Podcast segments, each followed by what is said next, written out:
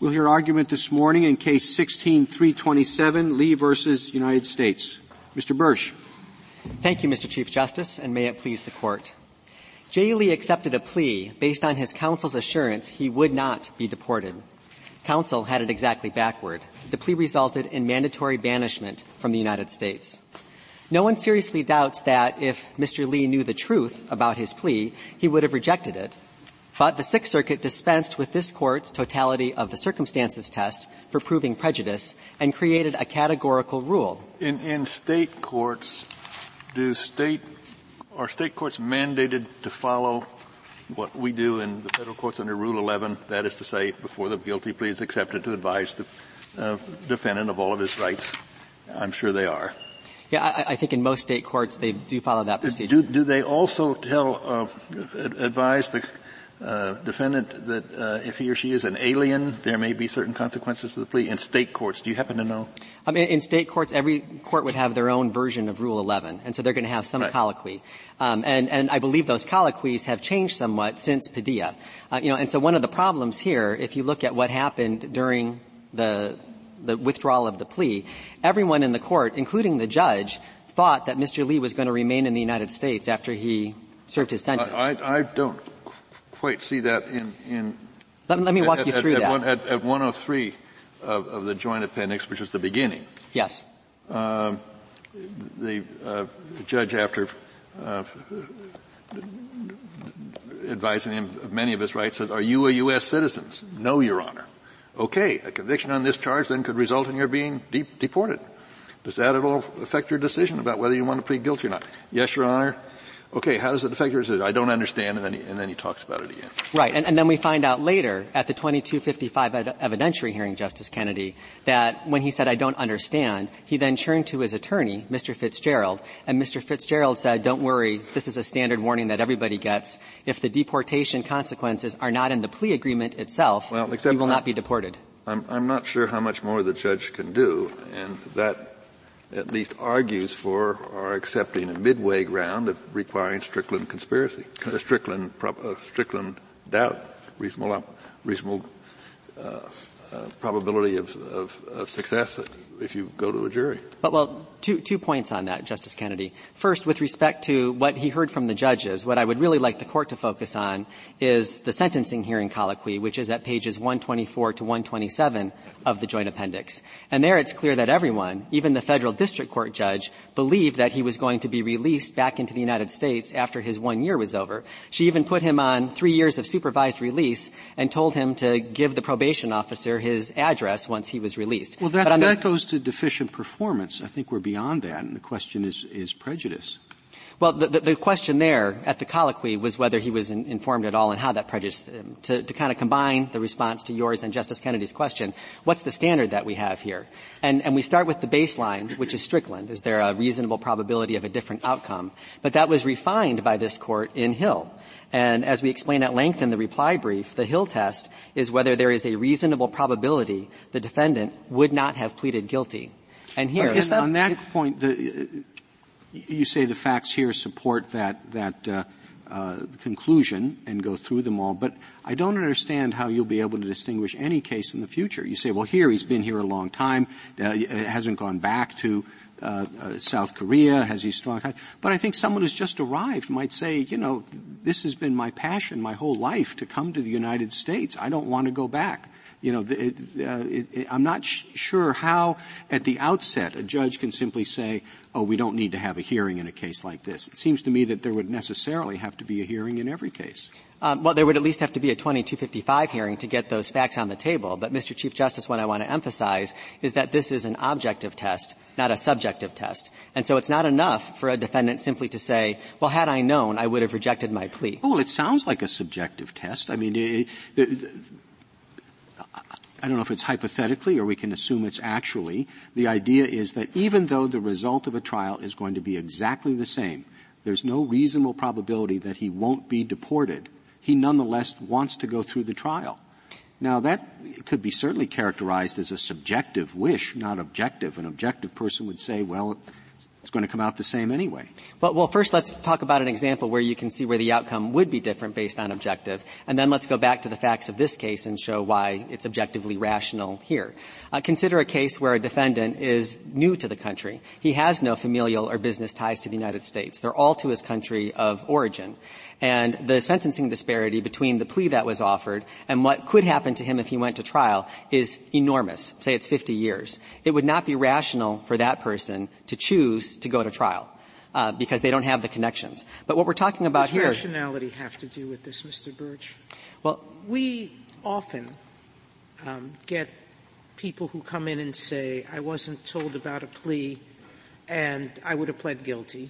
And judges then look at the facts and find out that the defendant was claiming he was innocent despite overwhelming evidence that he or she was guilty. Yes. Rock-solid evidence. I mean, not only is there a video, there's witnesses, there's fingerprints, you name it, there's there, and defendants will come in and say, I'm not guilty. And we say, you know, he's foolish. He's irrational. No rational human being would not take this plea, the difference between 50 years and 5 years, and yet we deny their motion to undo their plea because we basically say it's subjective. This foolish defendant wanted to go to trial. I'm not quite sure what objectivity has to do with making a judgment whether this particular person under their particular circumstances would have or would not have gone to trial. Now, the factors you point to can support that subjective wish.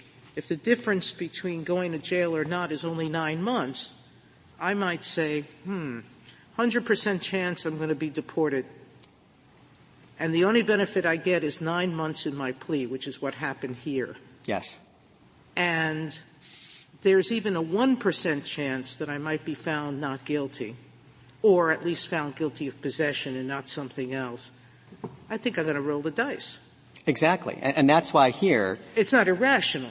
It's neither irrational and it's reasonably probable that that's the decision he would have made if properly informed. I don't think that's — Mr. Bursch, I don't think that's a manageable standard. I see a number of possible standards that could be used here. One is purely subjective. What would this defendant have done? I understand the concept. It creates a lot of practical difficulties. Another objective standard would be, is there a reasonable probability of a better outcome if the defendant had gone to trial? That's manageable. That's standard Strickland. But if the test is, would a rational defendant have gone to trial given the sentence that would be that the defendant might face if convicted, discounted by the probability of conviction versus the consequences of deportation. I don't know how to do that.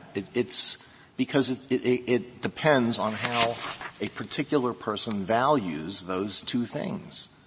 Well, is it irrational to try to climb Mount Everest without oxygen? I mean, is it irrational to swim with sharks or perform on a tightrope without a net?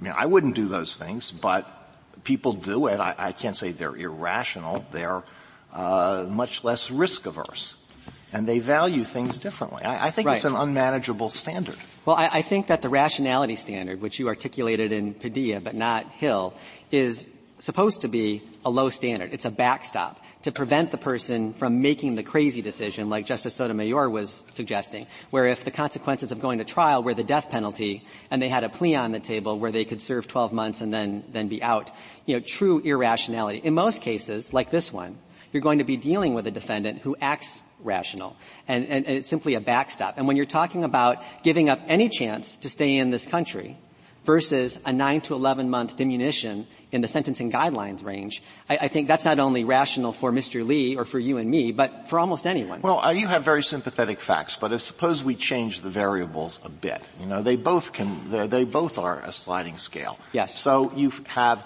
the potential for a much more serious sentence. Let's say if the person is convicted, the person will serve 8 years. and you have a person who has many more ties to the country to which the person would be removed. Now, how do you make that? How do you decide whether that's rational? At what point does it become irrational? Well, I think the starting point is the Hill test. Is there a reasonable probability the defendant, given all the objective circumstances, would have pleaded guilty? And once you've satisfied that, then you say, well, was this a rational thing to do? And the court shouldn't guess in close cases. Again, it's a backstop to prevent the life sentence versus 12-month sentence defendant from doing something irrational. In a case like this one, it's easy. But courts have to do this balancing all the time. And the genius of Strickland was that we didn't take any of those factors and say we're not going to consider those, which is what the Sixth Circuit did. We said you're going to look at all the circumstances. And so in your hypothetical, the length of the sentence matters and the consequences matter. Now, I want to take your hypo. This is unlike Strickland in this sense. In Strickland, so it's a trial error, and the court can determine whether it's harmless. Yes. But here, the plea is a different thing. The plea, there is no trial error, and the defendant says, if I were properly informed, I would exercise my constitutional right to a jury trial. And it doesn't, the Constitution doesn't say I have to be rational in making that choice. I have a right to a jury trial. Yeah, we agree with that, because what Hill made clear is that the trial process and the plea process are two different things. And I'll quote from Hill. This is 474 U.S. at 59. Whether ineffective performance affected the outcome of the plea process. Misadvice, as you're indicating, Justice Ginsburg, causes a defendant to forsake their constitutional right to choose a trial. So it's a prejudice to the decision, Justice Alito, whether to invoke their right to trial in the first instance. But that points to a purely subjective test, which, as I said, is conceptually coherent, but creates a lot of practical difficulties, because then the court is going to have to try to recreate what the defendant would have done. And, of course, after the defendant has been in prison for a while and is facing deportation, the person, I mean, may have second thoughts. It's very hard to recreate that. Well, it's not so hard, because under the federal statute for filing a 2255 petition, you've got to do it within a year. You know, what happened here is Mr. Lee found out essentially the day that he was assigned to a facility that it was a detention facility. But is that what you're asking us to do, to adopt a purely subjective standard? No, absolutely not. What is your standard? Our standard is the same objective standard you articulated in Hill, and that is whether there was a reasonable probability the defendant would not have pleaded guilty. All right, so wait, even if it's irrational? Well, we're willing to live with the Padilla language that the decision can't be completely irrational. It's the same question differently, but it's meant to be the same question. What is the precise mistake of law that you think that the Sixth Circuit, that Judge Batchelder made? Judge Batchelder in the Sixth Circuit made the mistake of having a categorical test where instead of considering all the circumstances objectively, she looked only at the likelihood of success at trial, to the exclusion of everything else. Well, I'm not sure she did that. I thought that she said, my reading of it was she tried to follow what we've said. Well, and in particular, she said, look, this person would have been faced with a choice. So you started with your example. In your example, it would have been nuts to reject the plea bargain. The guy would have ended up in the same place, deported, and he would have been in jail for a lot more time. She says, here, it's the same. He would have ended up being deported anyway. The lawyer would have had to tell him, your chance of winning this trial is zero, near zero, close to zero, and you will have served at least an extra 9 to 11 months because you'll be in jail for 9 to 11 months more. And the same thing will happen to you anyway. Who would want that? And it might be more than 9 to 11 months because the chances of departure are smaller. Okay. So now, I can repeat, and you started in answering the Chief Justice, what's different about this case? And I'd say there are factual differences and there are legal differences. Start with the legal differences and then tell us the factual differences, why they matter.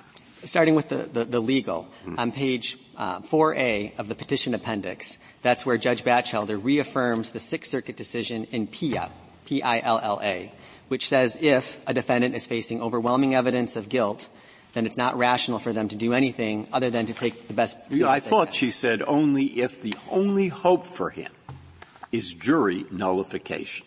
Well, she went on about jury nullification, but the test in PIA that she followed, because it was Sixth Circuit precedent, was you only consider overwhelming evidence. All right.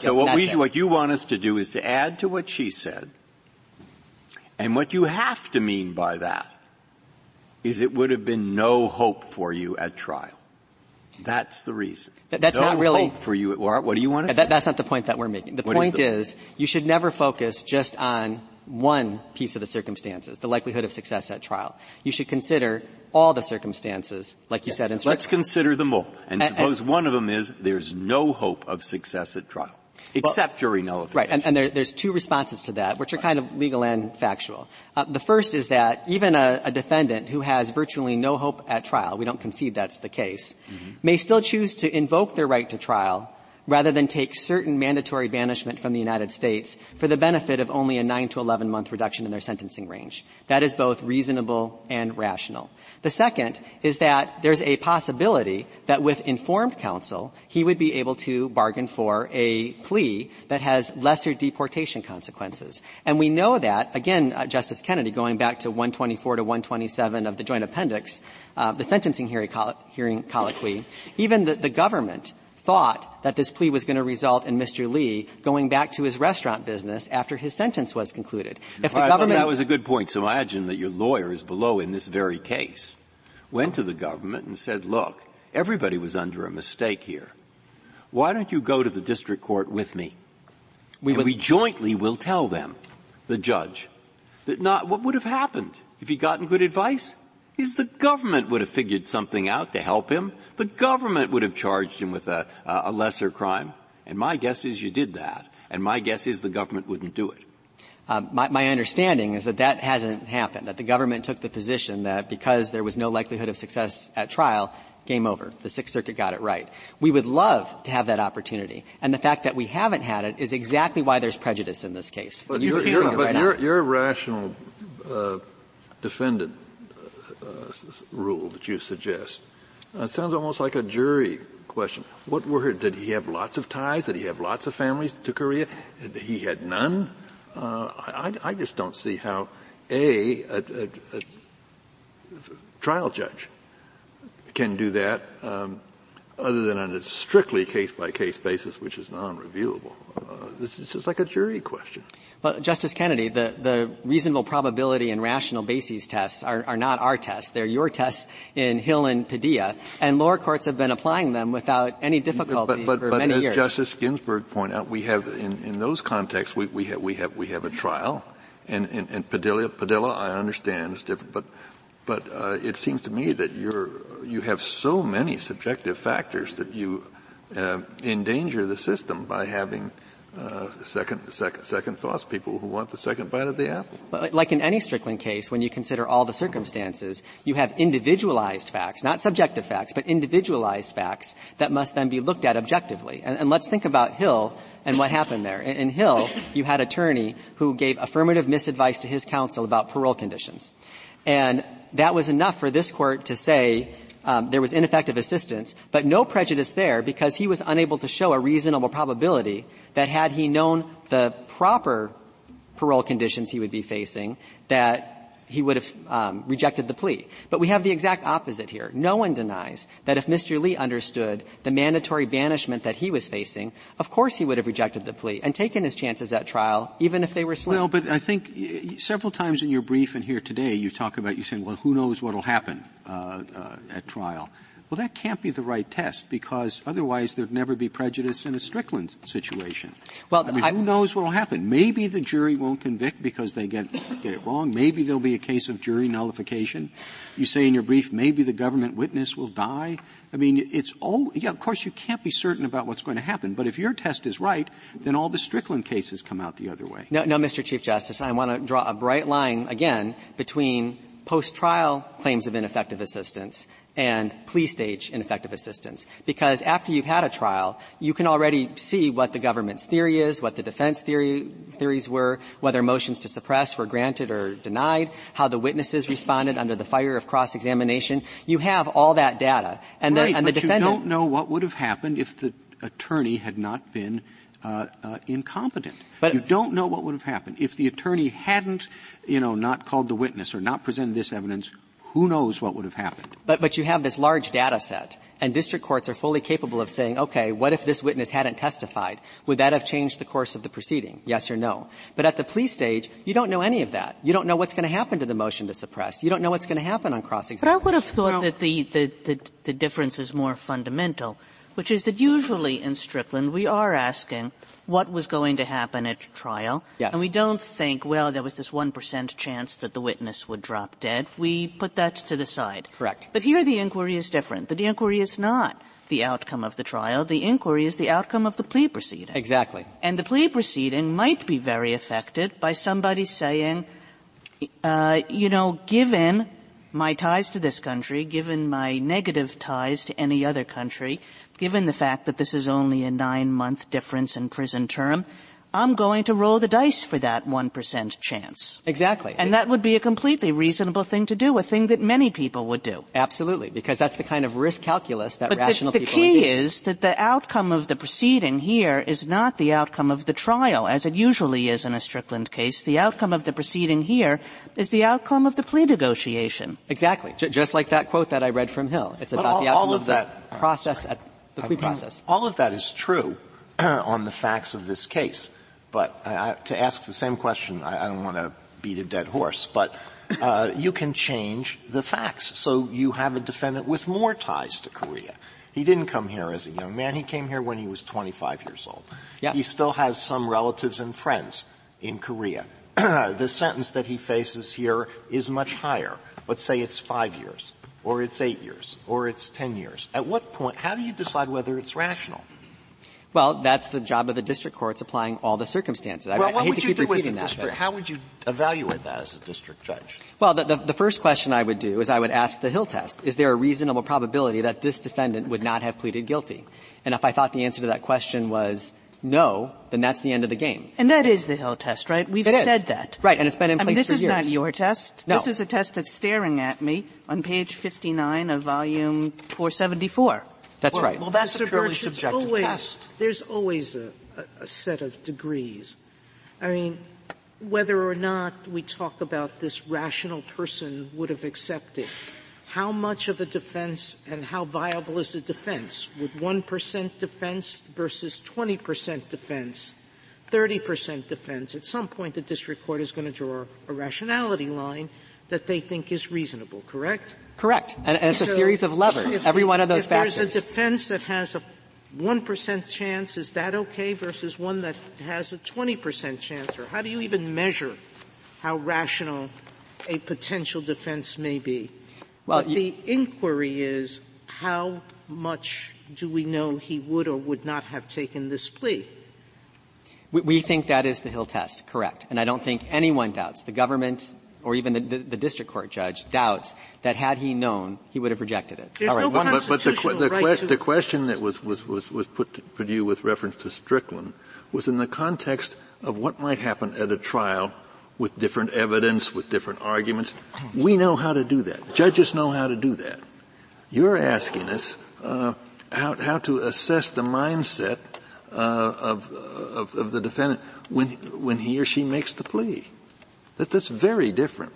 Well, I wouldn't say, because it's an objective test, not the mindset of the defendant, but the mindset of a defendant in this particular I understand. You call your test an objective test. You do not. I understand that. But the question is whether or not it isn't so distinct from Strickland as to be unworkable. I don't think it's so distinct as to be unworkable. In fact, I think for the reasons Justice Sotomayor and Justice Kagan have articulated, it's actually much easier here. Because Kagan pointed out, the test that you are asking us to apply is the test that this Court says is applicable at the plea stage. Is there a reasonable probability, but for counsel's error, defendant would not have pleaded guilty but would have insisted on his right to trial. Correct. That's exactly what we said the standard is, and I think you're just asking us to adhere to that standard. Right. I'm asking you to re-adhere to that standard, but also to reaffirm the Strickland totality of the circumstances. All right, so is this the mistake you say that Judge Batchelder made? Is she said, I will assume at least that your client would have said, I want to go to trial. Question, would that have been a rational decision? Some circuits say if there is overwhelming evidence of guilt, it's never a rational decision. And that's what we say. And you want us to say that's where she was wrong. Correct. And so send it back with the knowledge that sometimes it could be rational for a person to want to go to trial, even not hoping necessarily for jury nullification. But sometimes it could be, and my client's the guy. Yeah, and Justice Breyer? And so judges go back to the district court, do it over again, knowing that overwhelming evidence is not always the end of the case. Yeah, Justice Breyer, that's right? That's perfect with one caveat. Yeah. I would not send it back. I think given on these facts here, yeah, but we can't do that. I mean, I don't see how. I mean, others, I mean, for myself, I don't see how we don't send it back. I'm not a trial judge. I don't really know how trial defendants react, and a trial judge does know that much better than I. I think given these extreme facts, you could conclude there's a reasonable possibility he would have rejected. I think the district court said here that this defendant would have gone to trial. Absolutely. And what they said was the absolute rule of this circuit is correct. What led this district court judge to say, I believe this person would have gone to trial, but this rule doesn't permit me to rule in his favor. That's exactly right, Justice. What happens if there's overwhelming evidence that the defendant in the case would have gone to trial if the defendant knew about the deportation consequences? Overwhelming subjective evidence, statements before the plea was entered, but also virtually no chance of acquittal had the defendant gone to trial. What happens then? I think the defendant still gets to assert his constitutional right to trial and can't be deprived of that by ineffective lawyering. Is there a possibility, but this is possession with intent to distribute. Suppose the defendant asks the judge, please charge the lesser offense of possession. Yes. And if the offense of possession does not carry adverse deportation consequences. So is that determination whether to charge the lesser, to give the jury the choice between with intent to distribute and plain possession, is that in the discretion of the judge? Well, the charges to bring are in the discretion of the prosecutor, and that goes not only to what charges are given to the jury, but also what pleas are possible. And so if the prosecutor doesn't want to do possession, the trial court can't do it? But the trial can't force it, but all the guides at the federal and state level encourage the government to consider deportation consequences, and here the government thought there would be no deportation consequences. I'll reserve the balance of my time. Thank you, counsel.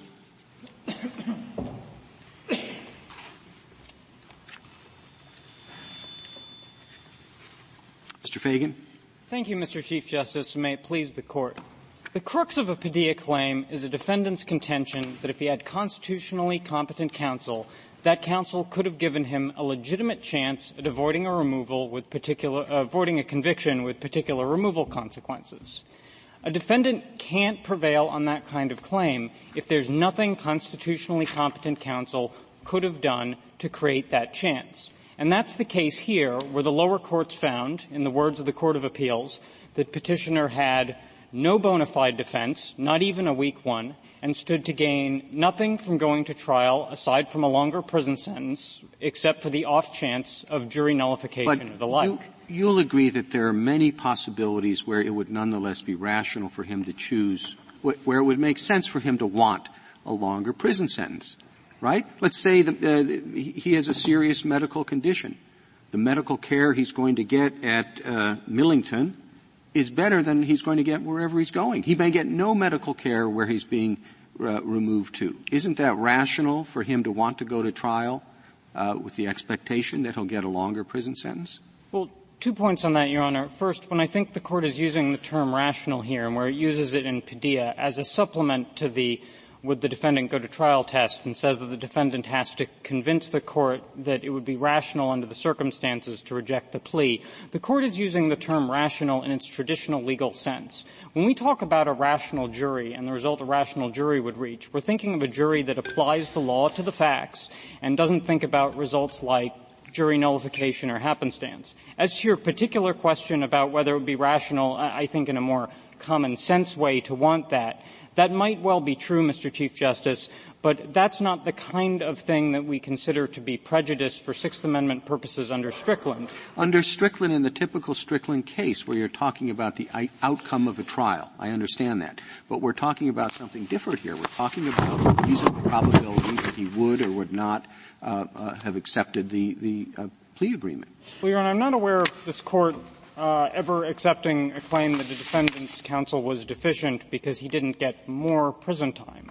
And I don't think that's the kind of... Well, but, I mean, you know, that's funny, but the fact is this is a situation where he might well have elected to have more prison time because it would keep him in Tennessee close to his family, where he would be able to visit his children, where he could even, as I think the judge suggested, have some role in continuing to run the restaurant. What is life like at FPC Millington?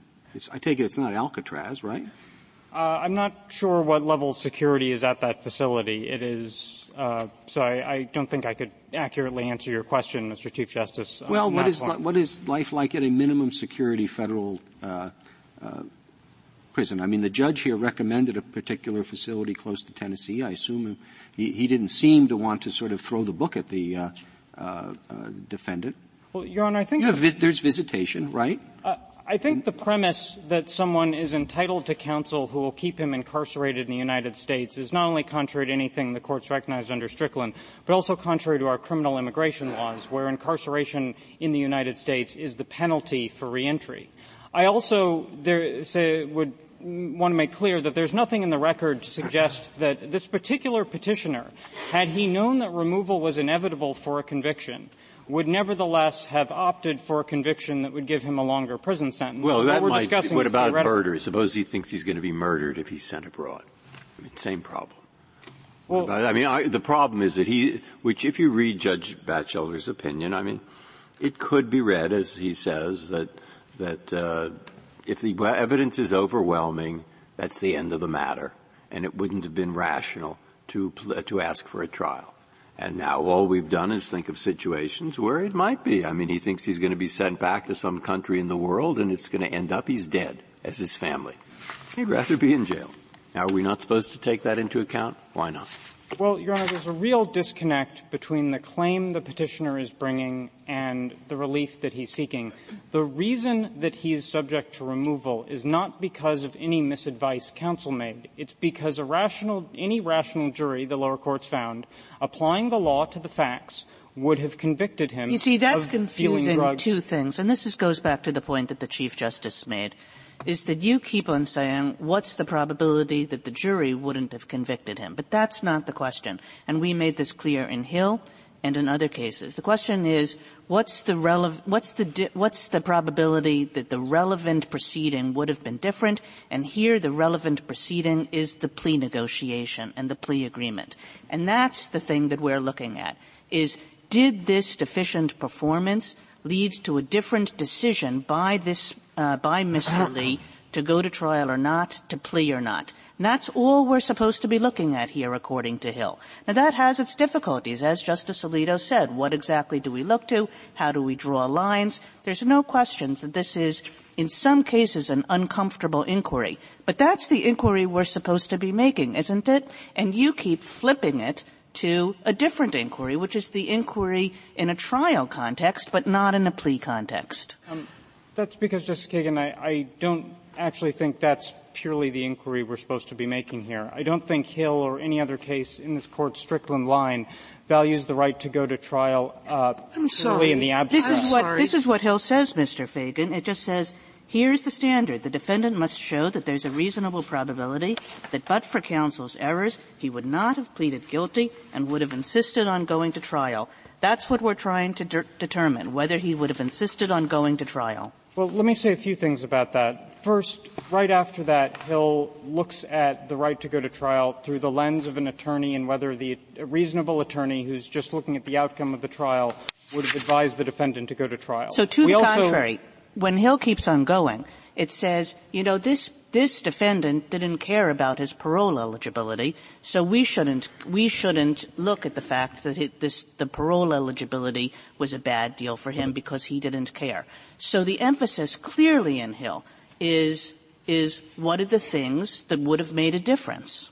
Well, to end the plea negotiation. Your Honor, the particular defendant in Hill didn't even get to the objective part of the inquiry we're discussing today because he failed at the outset. There wasn't even an allegation that he subjectively would have selected a trial. But I'd also point the Court to Padilla, where it lays out the test from Hill and says, moreover, a defendant in these circumstances needs to convince the Court that it would be rational under the circumstances to reject the plea. And finally, another good place to look would be — because what Padilla is saying, isn't it, Mr. Fagan, is essentially, look, this is not going to be a case where somebody can just get up and say, this is what I would have done, and the Court has to accept it. No, Padilla says, the Court doesn't have to accept every claim that a defendant makes. A Court can test those claims against a notion of rationality, against a notion of what reasonable people would do. But still, the essence of the inquiry is what would have happened at the plea negotiation, not what would have happened at the trial. Well, with respect, Justice Kagan, I think as the discussion when my friend was up here demonstrated, I don't think a court can reasonably do that. As the Chief Justice pointed out, there might be somebody who hasn't been in the United States very long and doesn't have the ties that this defendant has, who says, well, all my life I've been waiting to come to the United States, and so it's perfectly rational for me to roll the dice. The last place I would point you to for the fact that trials are treated as instrumental under Strickland, not as ends in and of themselves, is the Court's most recent Strickland decisions in Cooper and Fry, which look to the outcome of what would have happened in the combined trial plea process, and in fact find that a defendant's election to go to trial was prejudicial, where there was a plea offer on the table before he went to trial that would have given him a better overall outcome. I think this makes a great deal of sense because if you're granting relief to defendants in circumstances where a rational jury would have convicted them had they gone to trial, you're giving them windfall relief that they couldn't reasonably have expected at the time. What's the windfall? You're entitled to a constitutional trial. But putting that aside, you're not entitled to a plea. You're not entitled to a lesser sentence. You're entitled to go to jail if you want to. Isn't that what we said in Dominguez Benitez in a Rule 11 Strickland evaluation?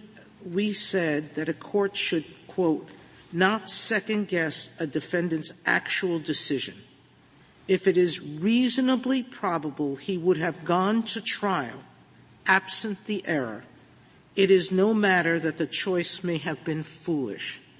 Now, that's Strickland under Rule 11, and it's the same inquiry. Would he have pled guilty if he had known this information? And we explicitly said your decision can be foolish. Well, Your Honor, while Dominguez Benitez draws some analogies to Strickland, it's a slightly different test. But it's not an analogy. It talks about Strickland in the Rule 11 context. I think the Court made clear in Gonzalez-Lopez that the Sixth Amendment right to effective assistance of counsel actually includes the prejudice itself, which isn't true of the Rule 11 right that was issued in Dominguez-Benitez. Attorney errors come in all sorts of shapes and sizes, and the kind of error that amounts to ineffective assistance of counsel is one that prejudiced the defense. So well, here we have a defense attorney who says, I didn't know the law. I told him he wouldn't be deported. And if I had known the law, I would have told him to go to trial. Well, so this is both prejudice in the advice and prejudice in the decision to move forward. Well, I think you have to also look whether there was prejudice in the outcome. And I actually think this is clear if you'll bear with me for a second, if you think about an example that comes straight from Hill. So let's take a defendant where there is overwhelming evidence that he committed, say, a bank robbery, forensic evidence, video evidence, what have you. And that defendant's complaint is that his attorney didn't adequately investigate. And the attorney did nothing to investigate. He just said, why don't you plead guilty? And it turns out, had the attorney investigated, he would have come up with 20 character witnesses, all of whom would have testified, this is a great guy and he just needed money because one of his children was sick. And let's say the defendant, because he has a sick child, would have done anything to avoid prison time. Under the analysis that goes from page 59 to page 60 in Hill, that defendant, even if we subjectively believed him that he would have selected trial, is not entitled to Strickland relief if his only chance of prevailing at trial was jury nullification or some off chance of some external circumstance handicapping the government's case. So step back a second. And I agree with you. I can't find total clarity in these decisions. And it seemed to me that if we're making the separation as they make, between what you look to show prejudice in a plea agreement and at a trial, both Strickland errors, it must be that the constitutional consideration of not really wanting a person to feel he has to give up his right to a jury trial, that influences the standard.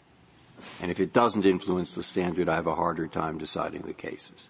So really, I think what we're deciding here is to what extent it influences the standard. Well, Your Honor, and you see how I'm thinking that, because there's a kind of just look to the plea, just look to the plea. Don't give a damn about what happens at trial. Well, we can't get that extreme. So we say, well, we'll look just at the plea, but if it's just overwhelming, then we're going to say we're looking to the trial too. Okay. If I'm right as to what these cases mean, then we are in a world where 95% of the people and what happens to them depend upon pleas, not upon trials. And doesn't that argue for look to that plea part of the thing? Don't worry so much about whether he'd been convicted at trial. In other words, we're talking about very small degrees here, but that factor seems to me to push in the direction of, if you really think he would have gone to trial, that should be the end of it, even if he's pretty irrational. Your Honor, I don't think that's a good reason for unwinding reliable admissions of guilt when we have a kind of outlier case like this one where the lower courts were certain that he would have been convicted at trial unless jury nullification or some other happenstance occurred. What is the answer to the lesser included offense? Was that out of the picture? That is also out of the picture, Your Honor. So if I could just briefly recount the evidence here. On a search of his residence, they found 88 ecstasy pills, over $32,000 in cash, and a loaded rifle. Immediately after the search, he admitted to the police, after being given Miranda warnings, that he... Yeah, I know what the facts are, but isn't it sometimes a prosecutor might say, I have a solid case, the evidence is overwhelming, but this is a nice young man and the jury might be sympathetic. So rather than risk nullification, if you call it that, I want to give the jury an opportunity to convict him on the lesser. So at least there will be a conviction. Well, Your Honor, there might be cases where a prosecutor might say that, but the question here is whether petitioner has a constitutional entitlement through the lens of ineffective assistance of counsel to try to seek that kind of result. And here there is absolutely no evidence that the trial prosecutor was inclined to have a break. Wait a minute. He has a constitutional right to effective counsel. And I think that... And if he has that right, aren't we depriving him of that right and the right to a trial, both of them guaranteed by the Constitution? As I keep saying, a plea is not. To have his attorney try everything that is legally permissible to try. None of these attempts, and your adversary went on for pages of the variety of different ways for him to have achieved a non-deportation plea as a possibility. Doesn't he have a right to have someone try that for him? No, Your Honor, not where there's no evidence that there was any possibility of a better plea. The government doesn't have any general practice or policy of You don't mean that, Mr. Fagan. Huh? I think you don't mean that. I think what you just said was that there's no constitutional right to go to trial when there's no evidence. Your Honor, I was answering the question about the plea. If I could answer the question about the trial. There's a constitutional right to go to trial, isn't there? There is, Your Honor.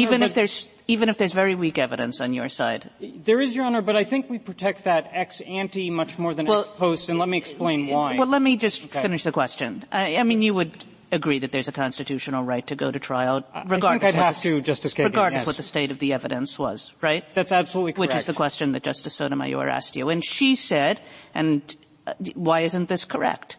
So then the question is, has there been deficient performance? And a person's entitlement to go to trial, an entitlement to stare at all the various probabilities and to make an informed choice, that entitlement has been taken away by this supremely deficient performance. And that should be the question. So, Your Honor, I think there are several reasons why we value the right to go to trial ex ante and not necessarily in the Strickland context, where, as I've suggested, I think it's much more outcome focused.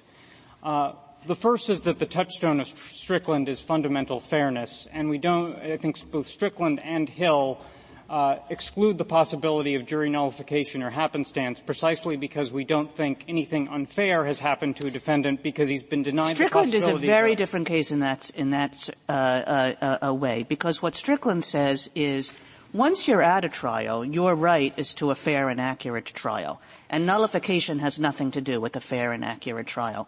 But this is before. This is when you're trying to decide whether to exercise that right to go to trial. And there, what you're entitled to is that a lawyer be able to give you, in a non-deficient way, the various circumstances, the various things that you would consider to enable you to make that constitutionally protected decision in a reasonable way. Well, Your Honor, we protect the right to go to trial ex ante very closely and allow a defendant to select that result even when it's foolish. But the difference when you're looking at it ex post is that you're asking a judge to both evaluate and endorse the idea that someone would seek these extra legal results like jury nullification or simply hoping that overwhelming evidence of guilt falls apart as a reason for unwinding a reliable admission of guilt. All you're asking the judge to do is to say that in certain circumstances, it is not beyond the bounds of reasonableness to throw the dice in order to get an outcome, in order not to be deported from a country where you've lived your whole life. Well, Your Honor, I don't think the bounds of reasonableness rationality test is a particularly workable standard. And I think in cases like this, it's just going to lead the... Mr. Fagan, we're talking about cases like this. The circuits are split.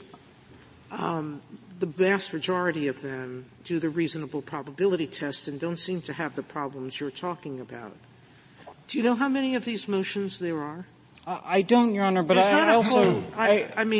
not a whole lot of them. There's a handful of them. The vast majority, the motion for relief are denied by the lower courts, not on the Sixth Circuit rule, but on the totality of the circumstances. It doesn't appear as if we're overwhelmed with these. Well, Your Honor, I can't give you a precise number, but if you search for cases in the federal and state courts in which, Padilla is cited more than 5 times, you get about 1,500 results. And I think that shows these claims are being brought fairly frequently. And under petitioner's rule, I don't think... How many of them are being granted? Your Honor, I couldn't give you an answer to that. But I think under petitioner's rule, many more of them will be granted. Because it means any time... I'm sorry, Justice Alito. No, I didn't finish your sentence. I'm sorry. It means that any time a defendant can subjectively state that he would have gone to trial and the trial judge finds it credible, which I think you could under pretty much any set of circumstances, the Chief Justice pointed out. I'm sorry, the sentence is getting a little run on, Justice Alito. No, that's fine. Then that defendant will be entitled to relief and will have a new trial, even though that defendant, when he actually faced the choice as to whether he should enter the plea and was balancing that against a trial, didn't have any legitimate chance of prevailing at a trial. His only chances were jury nullification. I understand the argument that the test should be purely subjective. What would this defendant have done? There's language in Hill that supports that. The language that says, is it rational under the circumstances, is contrary to that, as I read it, because rationality is not a matter of is not a subjective thing. It's objective. But let's say it is a purely subjective question. Then I think it's a question of historical fact. So you have to have a finding of fact by somebody, presumably the judge, in the 2255, and that would be reviewed for clear error. Wouldn't it follow? Well, Your Honor, I think are you proposing a test where you just find no, I'm not proposing that test, but I'm suggesting that is the consequence of our saying that the test is purely subjective. We can't decide that this defendant would have, as a matter of fact, gone to trial had he been properly advised. That's a factual question. Purely historic fact. It would have to go back to a judge to make a finding of fact on that question. You mean in this case? In this case or in any case? I think you could ask judges to make those sorts of factual findings, but I think one problem that Justice Kennedy brought up earlier is there's a problem there of hindsight bias, and in some cases, I'm not suggesting that that's true in this case, a defendant telling things that aren't true in order to obtain collateral relief. And having an objective backstop where we make sure that we don't give defendants a chance in post-conviction review that they didn't ever originally have. Mr. Fagan, routinely papers come in from a petitioner who says, my lawyer didn't do X. Most commonly, the lawyer comes in and says, I did do X. And most commonly, the district court says, the lawyer told me I did X, and at the plea colloquy, I asked that question, and the defendant said, yes, I understood that consequence. And the court doesn't have a hearing. A ruling in our case wouldn't change those cases. Well, it wouldn't change the cases where the defendant comes in and says, I would have pled guilty, but the lawyer comes in and says he insisted he was innocent.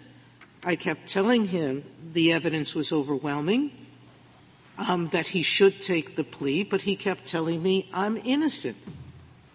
It doesn't require a hearing for a judge to say that defendant would not have pled guilty because he was claiming his innocence. Those cases wouldn't change either.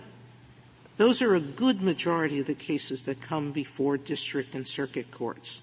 So, Your Honor, what we're talking about here is a set of cases where, as the lower courts found here, the only chance the defendant had at trial was jury nullification or, frankly, some stroke of luck that would collapse the government's case somehow. And in that set of cases, it does not make sense to grant a defendant windfall relief that gives him an opportunity he could never have reasonably expected at the outset. Well, I think if the rationality, I still don't go back to my earlier point, which is the difference between 9 years and 5 and 10 years is very big. For 9 months and sure banishment, what's so irrational about going to trial? Well, Your Honors, I suggested earlier in my colloquy with the Chief Justice, I think rationality here has its traditional legal meaning, meaning looking at it through an objectively reasonable lens, a lens of objective reasonableness. And I think that makes great sense here because if that were not the case, then I think Padilla's promise that the ruling would not really be opening Pandora's box, but would instead be cabined by the requirement to show. What do we do with all those defendants who reject pleas with full knowledge and say a rational person should have taken this case? And so you should vacate because I didn't take my plea. Don't look at all the facts and circumstances. Don't look at any of the arguments because it's only a rationality test. Your Honor, we're not saying there is only a rationality test here. First of all, there is a threshold inquiry, and this is where the defendant in Hill failed. There's a threshold inquiry that this defendant has to say, I would have done something differently if my lawyer had given me better advice, constitutionally competent advice. And then, if that is if we believe that the defendant is credible in saying that, we then go on to the objective portion of the inquiry. But, Mr. Fagan, again, just in your words, objective reasonableness. Why can't a judge find, as to a defendant, that it is objectively reasonable to give up 6 or 8 or 9 months for a shot at staying in this country rather than being deported to a place that you don't know and where you have no ties. I mean, you know, if somebody gave me that choice, sign me up. So I think of myself as a objectively reasonable human being.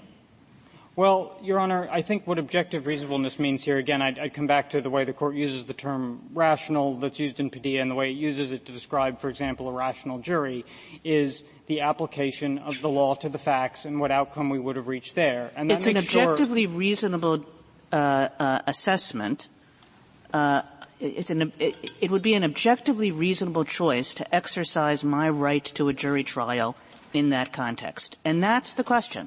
Whether it's objectively reasonable to make a decision different from the decision that I would have made in this proceeding, which is the plea negotiation. So, Your Honor, if you look at the inquiry that way, I don't think it's acting as any sort of meaningful check at all, because you could always make the argument that, yeah, I would have risked 2 more years. Yes, I would have risked 5 more years. And I don't know how a court can come in and say, you know what, that's not objectively reasonable. Well, a court can do it in the way that the Court has done it since 1985 when we said that this was the inquiry under Hill.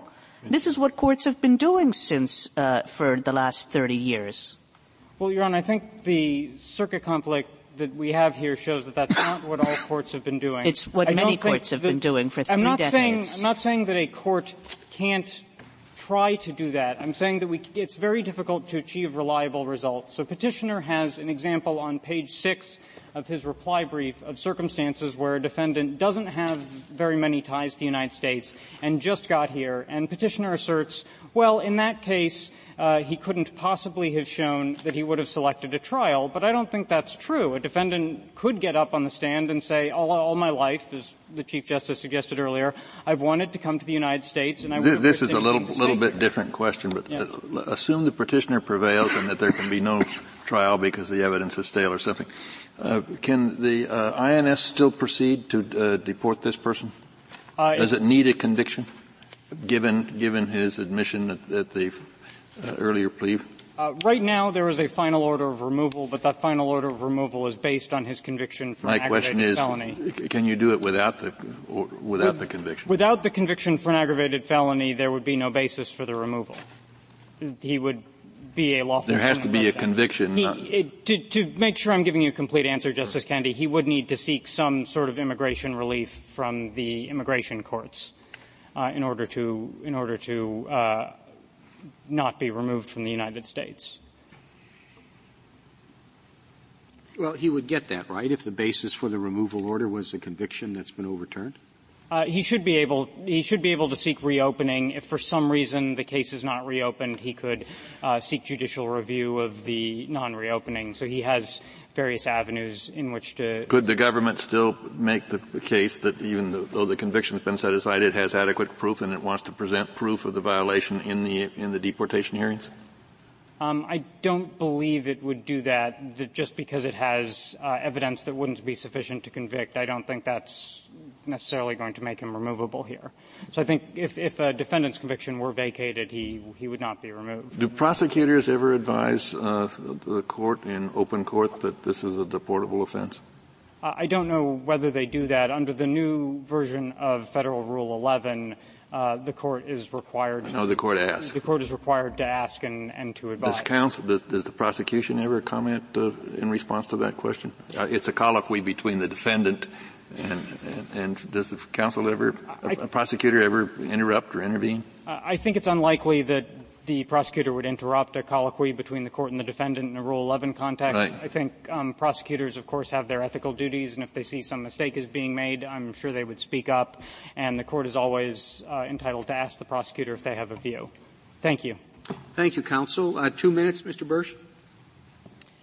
Thank you, Mr. Chief Justice. 3 quick things. First, I don't want to lose the point that Justice Sotomayor raised, that this isn't just keep this plea or go to trial. There's also the opportunity to negotiate other plea alternatives, and we give a couple of those in our reply brief, including one where there was a defendant with 2.5 kilograms of meth who was able to get a plea conviction with lessened deportation consequences. And my friend says there's no evidence that could happen here. Well, that's because the government, based on the Sixth Circuit categorical rule, has refused to negotiate negotiate throughout the process. If you look at what happened at that plea colloquy, again, even the government believed that Mr. Lee was going to remain in the country, and the fact that he was willing to serve 7 years here instead of just his one voluntarily rather than be deported is strong evidence that there could have been some other arrangement, a meeting in the middle. Second thing about Cooper and Fry, my friend mentions that in that case you did look at what would likely happen at trial. Well, we don't disagree with that approach. Under our approach, just like in Strickland, you look at all the circumstances. And the Sixth Circuit's mistake here, Justice Breyer, is that they focus just on one circumstance, not the rest. It isn't what they say. She says at the end there that it's alongside. I mean, she says alongside.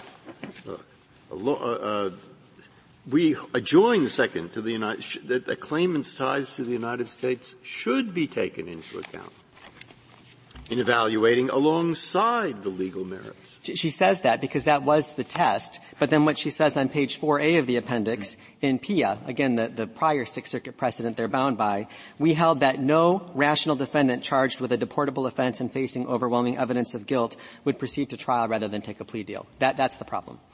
So the final thing, I think Justice Kagan nails this on the head when she says the test has to be, did deficient performance lead to a different decision? That was the standard you articulated in Hill. It's been on the books for 32 years. Justice Alito, I understand completely how district courts might struggle with that in tough cases, but they've been doing that successfully. And to the extent that there's any doubt about whether that should be the test, Justice Breyer, you're exactly right. It's that consideration of the right to jury trial that's being given up, the gold standard in our judicial process. So we ask that you reverse the Sixth Circuit and hold that Mr. Lee can withdraw his plea. Thank you. Thank you, counsel. The case is submitted.